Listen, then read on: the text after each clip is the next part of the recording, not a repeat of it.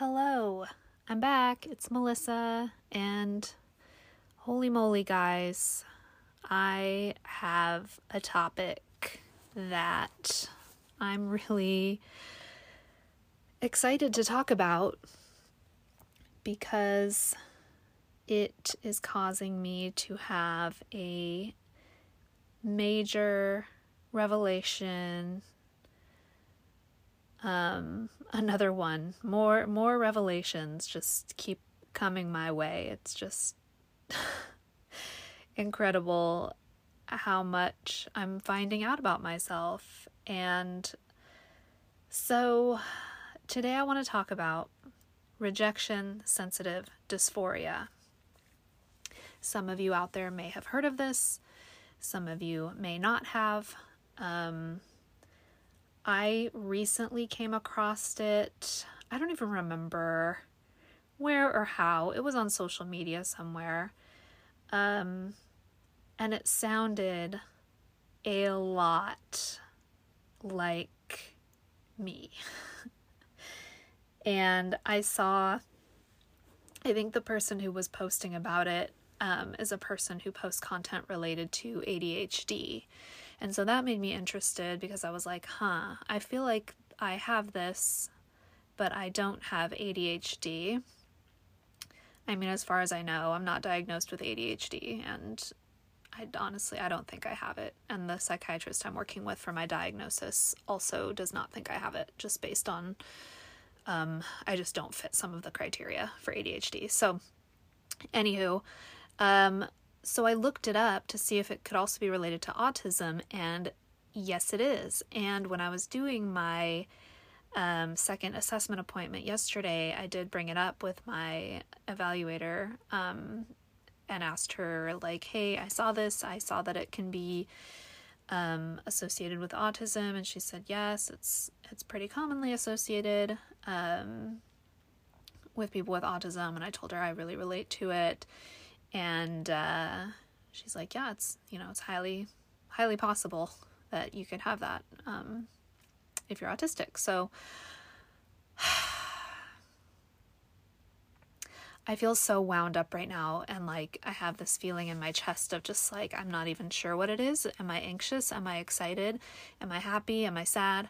I don't know because the more I read about this, the more like mixed emotions I have because on one hand it's like this explains so much and it makes me happy to have um, finally reasons behind some of these um, behaviors and experiences that I've had my whole life. Um, and not just feeling quote unquote crazy. I hate that word. I hate like describing anyone as crazy or calling anyone crazy. I think it's a really derogatory term.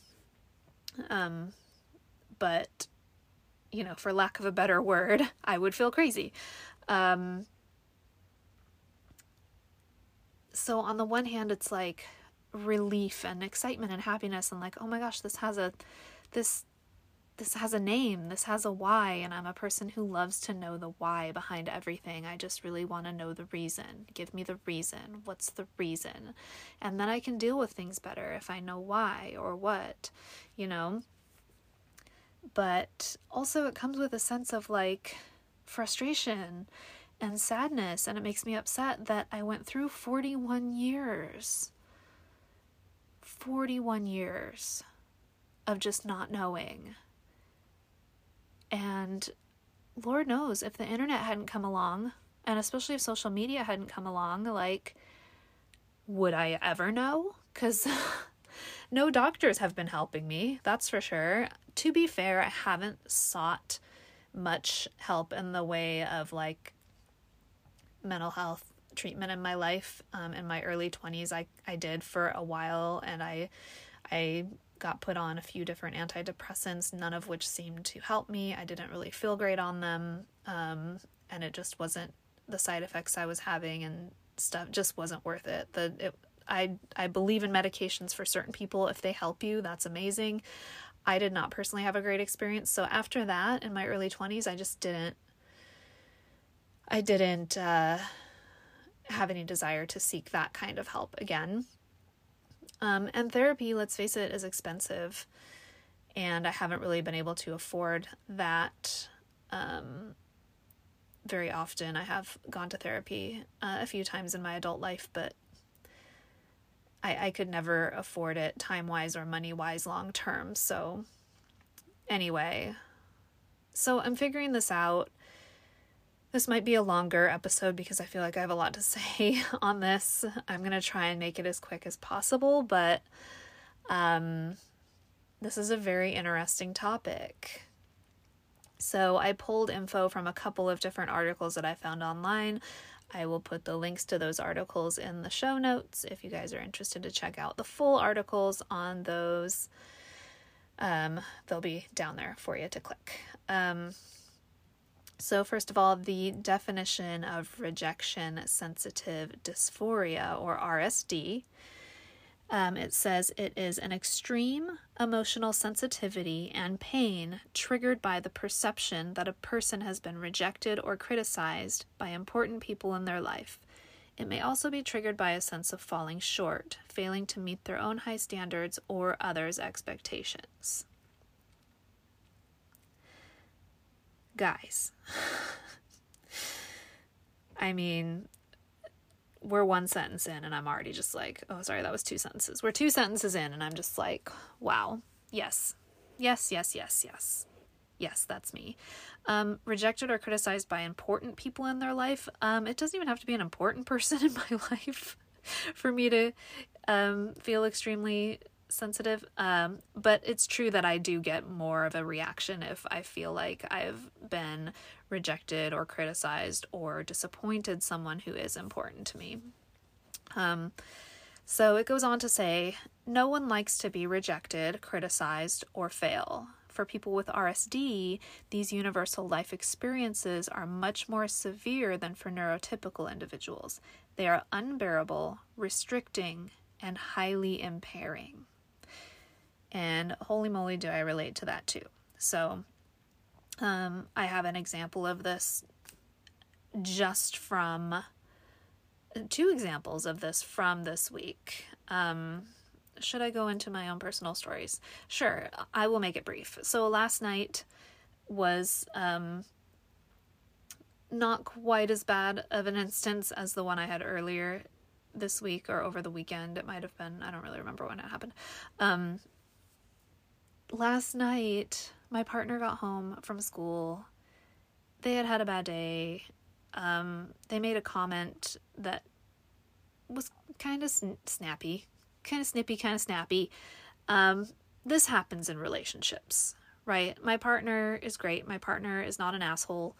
Um, even if they maybe sometimes make a mistake and say something snippy at me when it's not my fault they had a bad day, um, usually a person, and I'm not going to use the word normal, I'm going to say neurotypical probably person who could take that with a grain of salt, right? Especially since uh, Gray apologized, my partner. Um, but I could not. I I immediately just like felt it's not even, it's like despair. It is like the worst thing just happened to me. And I cried for like an hour. And then, even though my partner apologized and was sincere and they seemed over it, I cannot let it go.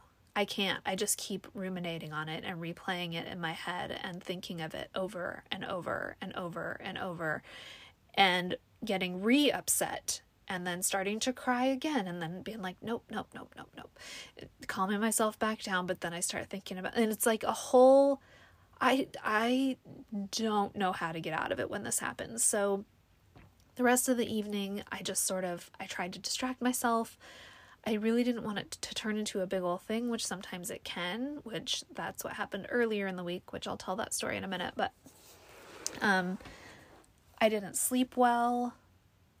I woke up super early and couldn't go back to sleep because I was just so distressed, so worried. It feels like the world is ending. It feels like my relationship is ending. Um, and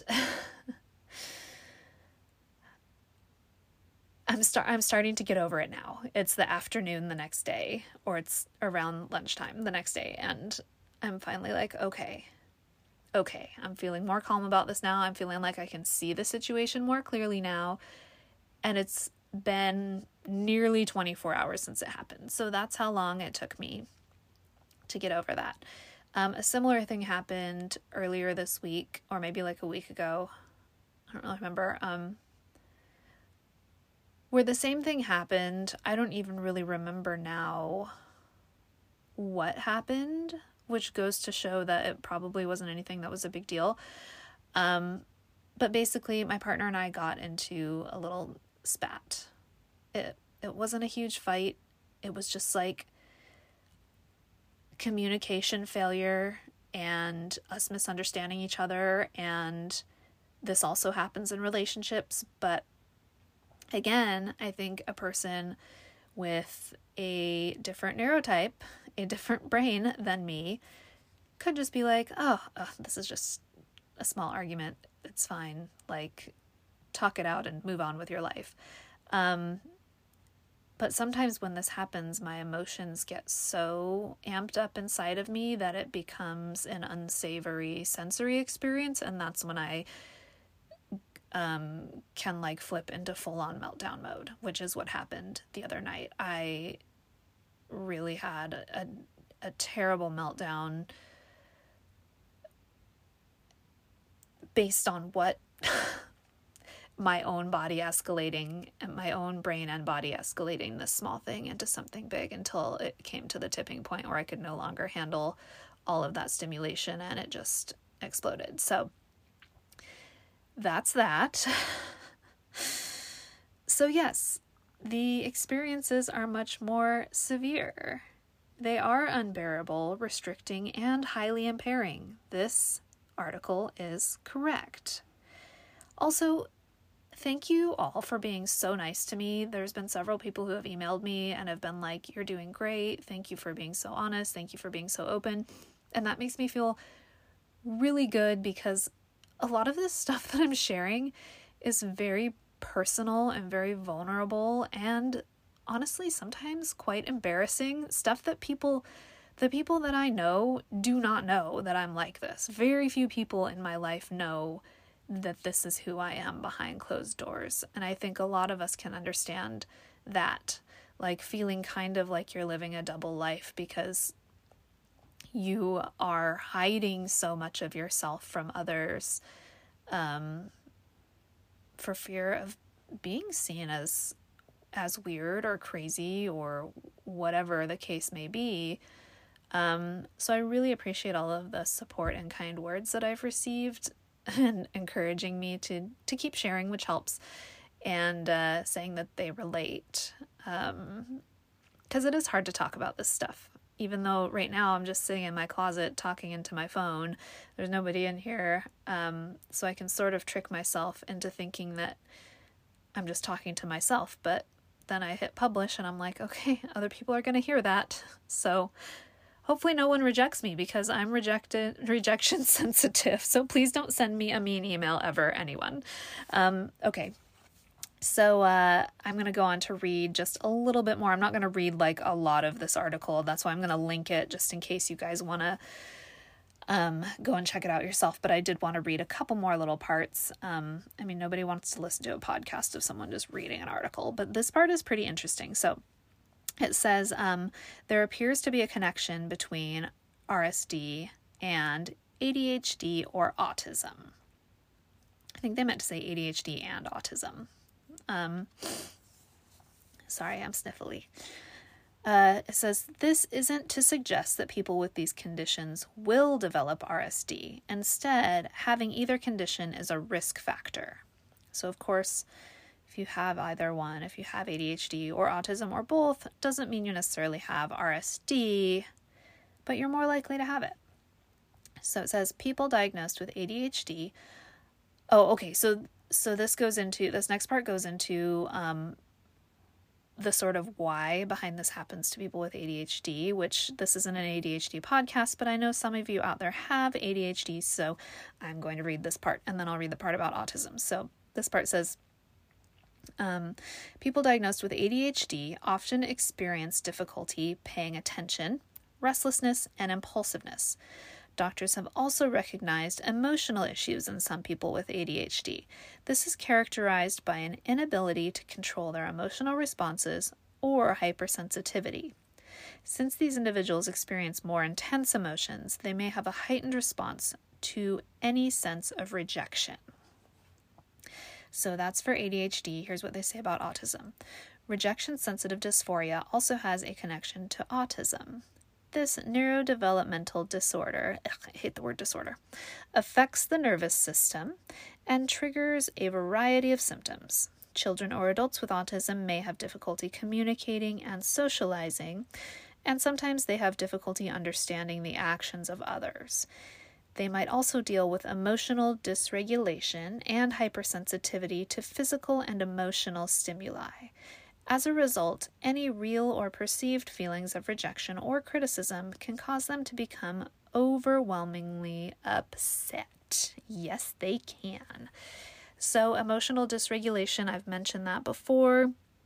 I definitely, definitely, definitely deal with that and have dealt with that my entire life, not knowing why.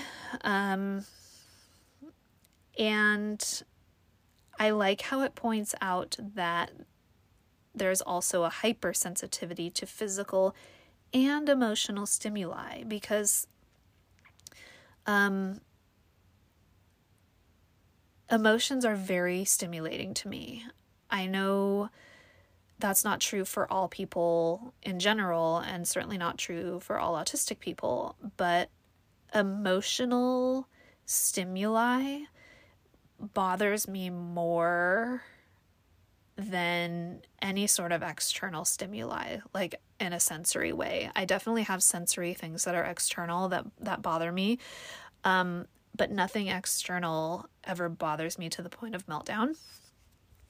Um, but emotional overstimulation and overload can get me to that point. So Sorry, I just had to take a big deep breath there because I all of a sudden got overwhelmed. Okay, so I want to read one more part here, and it's um, just about what things can resemble RSD um, and also typical symptoms. So it says symptoms of rejection sensitive dysphoria are complex, so it can be challenging to identify. RSD can sometimes resemble certain mental health conditions, which include depression, social phobia, bipolar disorder, borderline personality disorder, post traumatic stress disorder. Okay, so don't even get me started on borderline personality disorder.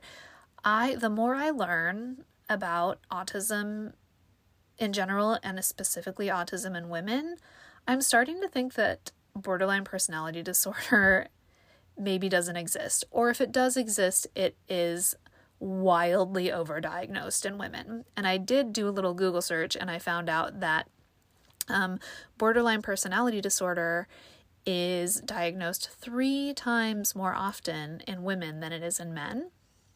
And this just kind of clues me into like, I feel like maybe all of these women, or many of these women at least, who are receiving a borderline personality disorder diagnosis are simply autistic with some of these co occurring disorders like RSD. Um, a lot of these things can look very, very similar, and I just wonder how many women and men, but mostly women, are out there wandering around thinking that they have borderline personality disorder when they don't. Um, not to say that if you have borderline personality disorder that there's anything wrong with that. Um, but there is something wrong with it if it's a misdiagnosis. And it's just very odd that so many more women are diagnosed with that than men. It sort of goes in line with how it, how it's like so many men, so many more men are diagnosed with autism than women. And so many more women than men are diagnosed with borderline personality disorder. So that sort of seems suspicious to me. Doesn't it seem weird to you? I don't know. So, uh, anyway, it says typical symptoms of RSD and it says that may also occur in some of the other above listed conditions, which I just read off, um, include low self esteem, avoidance of social settings, fear of failure, high expectations for self, frequent emotional outbursts after being hurt or rejected, feelings of hopelessness, approval seeking behavior, anger and aggression in uncomfortable situations, anxiety. So, uh, yeah, this. I'm just like staring at this, thinking like there have been.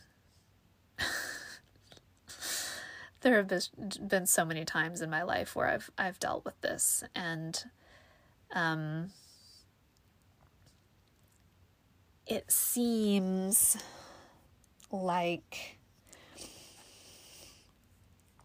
as I'm getting older,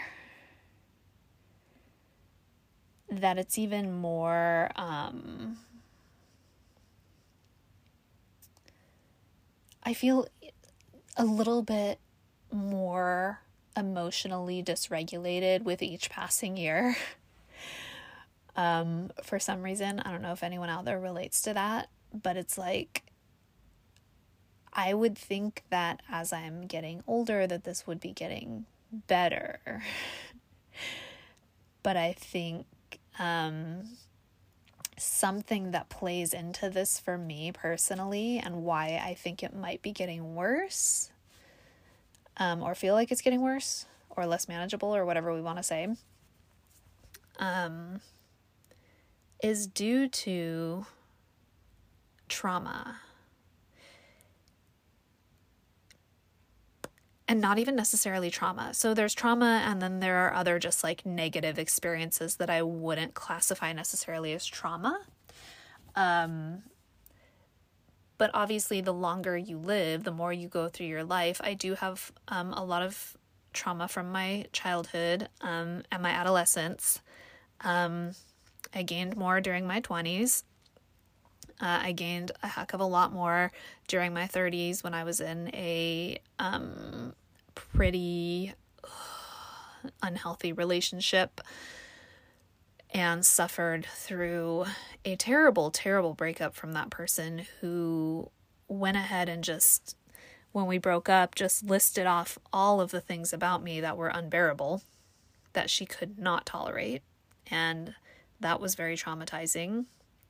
Um, because now in my current relationship, I'm always, always afraid of, because I didn't know my my previous girlfriend did not clue me in on any of these things that she thought were quote unquote unbearable about me um, until we were breaking up and it was like too late which is fine. We weren't meant to be together anyway, but it was like at the time I was like, well, why didn't you tell me these things?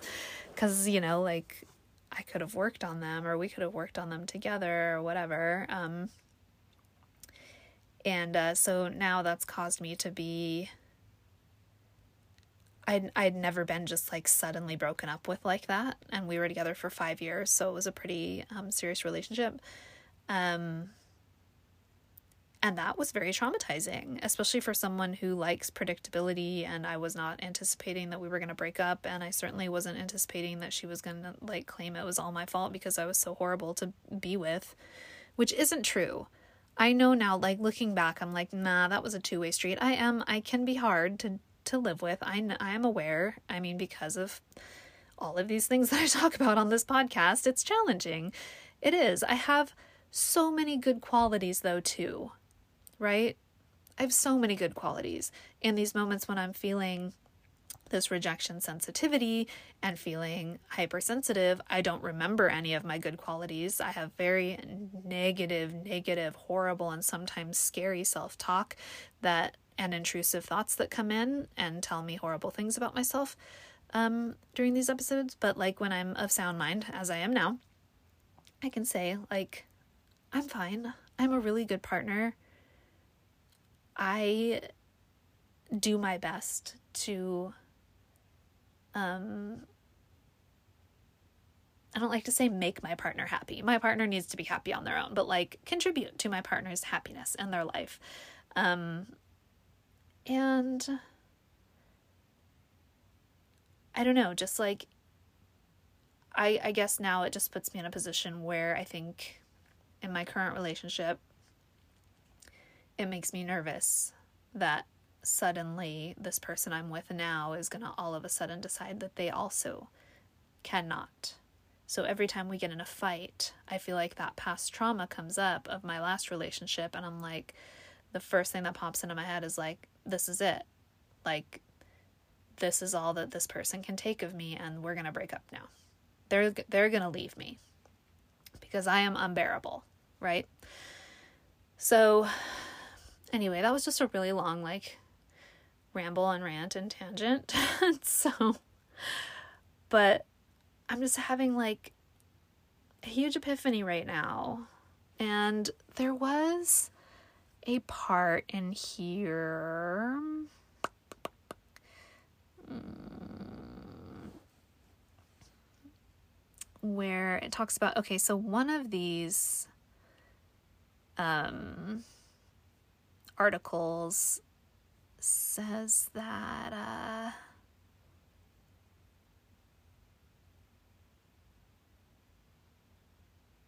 like when it, when I'm looking for like what do you do? like that's the next when I figure something like this out, I'm like, okay, what can I do about this? Like let's find a solution. But I'm not sure that there is a solution. So one of the articles um, says that this is just a part of these neurological differences. Um, there's nothing you can really do about it. It says psychotherapy does not particularly help patients with RSD because the emotions hit suddenly and completely overwhelm the mind and senses, which, oh my god, if that is not the most accurate description, completely overwhelm the mind and senses. It's yes, yes, yes, yes. Um, and it also says it takes a while for someone with RSD to get back on his feet after an episode. Yes. Oh my God. Um, but then it goes on to say that there are some medication solutions um, that you can try that sometimes help, sometimes don't. Um, as I stated before, I am usually not I, I because of my past experience, I kind of am hesitant to even try. Um, however, it's not psychiatric medications that they're prescribing for this. Um, they are alpha agonists. I don't know how to say this one, guanfacine or clonidine, which are both uh, blood pressure medications. Like that's their on-label use. Um, knowing the side effects that can go along with blood pre- taking blood pressure medication. I already have low blood pressure. Um, I'm not sure. Sometimes that you know, especially if you already have low blood pressure, um, sometimes medications like that can make you feel um, dizzy or tired, and amongst other things. And I don't really want to. I don't want to. I don't want to. I don't want to. I don't know. If anyone has tried medication for RSD, please let me know and please let me know how it went for you because I'm really curious. Um, okay. Uh, this other article says um, treatment for RSD. Since this is associated with autism and ADHD, your doctor may recommend treating any underlying condition first. There isn't a cure for these conditions, but medication can help relieve associated symptoms such as hyperactivity and depression. So basically, they're saying that, um, you know, you can maybe treat the underlying causes or the underlying conditions that go along with autism and ADHD, but there's nothing really um, really like specifically made to treat RSD. So, what do you guys think of this? What is going through your mind? Have you been told that you have RSD? Um, the psychologist who's doing my assessment, you know, we talked about it a bit yesterday, and she's like, you know, there's a good chance that you have this. If you feel like it fits, you probably do. Um, but she said that she wouldn't probably give that as like its own diagnosis. She wouldn't be like you have autism and RSD because she she just said it's just part of autism. It it doesn't even need to be its own diagnosis. So um uh, I don't know. Gosh, where do I go from here? Um I'm kind of stumped and I I feel kind of lost and I feel a lot of mixed emotions. Um yeah. Yeah. And there's also um my son recently sent me an article on something called cyclothymia which i also want to talk about but i'm not going to do it on this episode because uh, i don't want my episodes to be too long. Um, just because i don't know i just don't want them to be too long ever um, so maybe I will do a second episode about cyclothymia because also so my my son, I'm sure he wouldn't mind me talking about this because he's very open about his mental health and is always posting on Facebook and all of that just to try and just kind of be open about it. And I think for the same reason I'm trying to be open about all my stuff is like other people can relate and maybe not feel as alone or whatever. So um, but he's been having a lot of struggles lately with, um, with mood swings or mood changes. I would say like rapid mood changes. Um, and I have that too. And we were talking about it. He's actually he is uh, diagnosed ADHD, uh, but we are now starting to suspect that he may have autism as well. Um, he's also transgender, so he was assigned female at birth. So he transitioned uh, when he was 15. Uh, not that that matters, but I'm just saying, like, he, uh, yeah, he he's trans. So he was assigned female. So he, growing up, I guess this is why it matters. Growing up, um, I did not catch on to the fact that he had ADHD, um, because he did not. This was during a time um, when still ADHD. He's 23, about to turn 24, my son. So this was a while back when ADHD, ADHD was still like relatively um, confined to like boys, like little hyperactive boys. And that is not how he presented at all. He was very like, he could sit and read Harry Potter books for hours on end. Like you would never guess that that he could have a problem paying attention, but this is before we knew that ADHD doesn't always present as a hyperactive little boy who can't sit still and you know can't focus on any task. Um, so anyway, I digress. My son sent me this article on cyclothymia and was like, "Hey, um, did I get to the part where I said uh, my son and I are starting to kind of maybe suspect that he's also autistic? I don't think I got there. I think I tangented away. Um, so he he's seriously considering getting an evaluation as well, which it would make sense. It makes a lot of sense because he and I are very very very similar in many many ways. Um so uh anyway, he sent me the article, I read it. He was like, "What do you think of this?" He's like, "I don't I don't want to feel like a hypochondriac like trying to figure out like like trying to trying to diagnose myself with all of these different things, but like I I need to find an answer." And I'm like, "Hey, do not feel like a hypochondriac. Like nowadays in medicine and especially in psychiatry, like you kind of have to be your own, you have to be a sleuth. You know yourself better than anyone. And we have this amazing resource called the internet. And as long as you are being reasonable and not, um,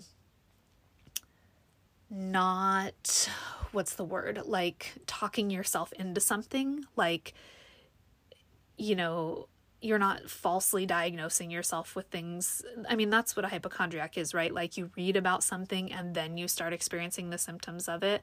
Um, I don't even, the word hypochondriac also has a very negative connotation. I know that there are people with like health anxiety and stuff like that. Um, that's a very real thing. And I've definitely struggled with that throughout periods of my life. So I have really high empathy for, for people that struggle with that um, I still have a little bit of that um, from time to time, which comes out in like germ, severe germ phobia.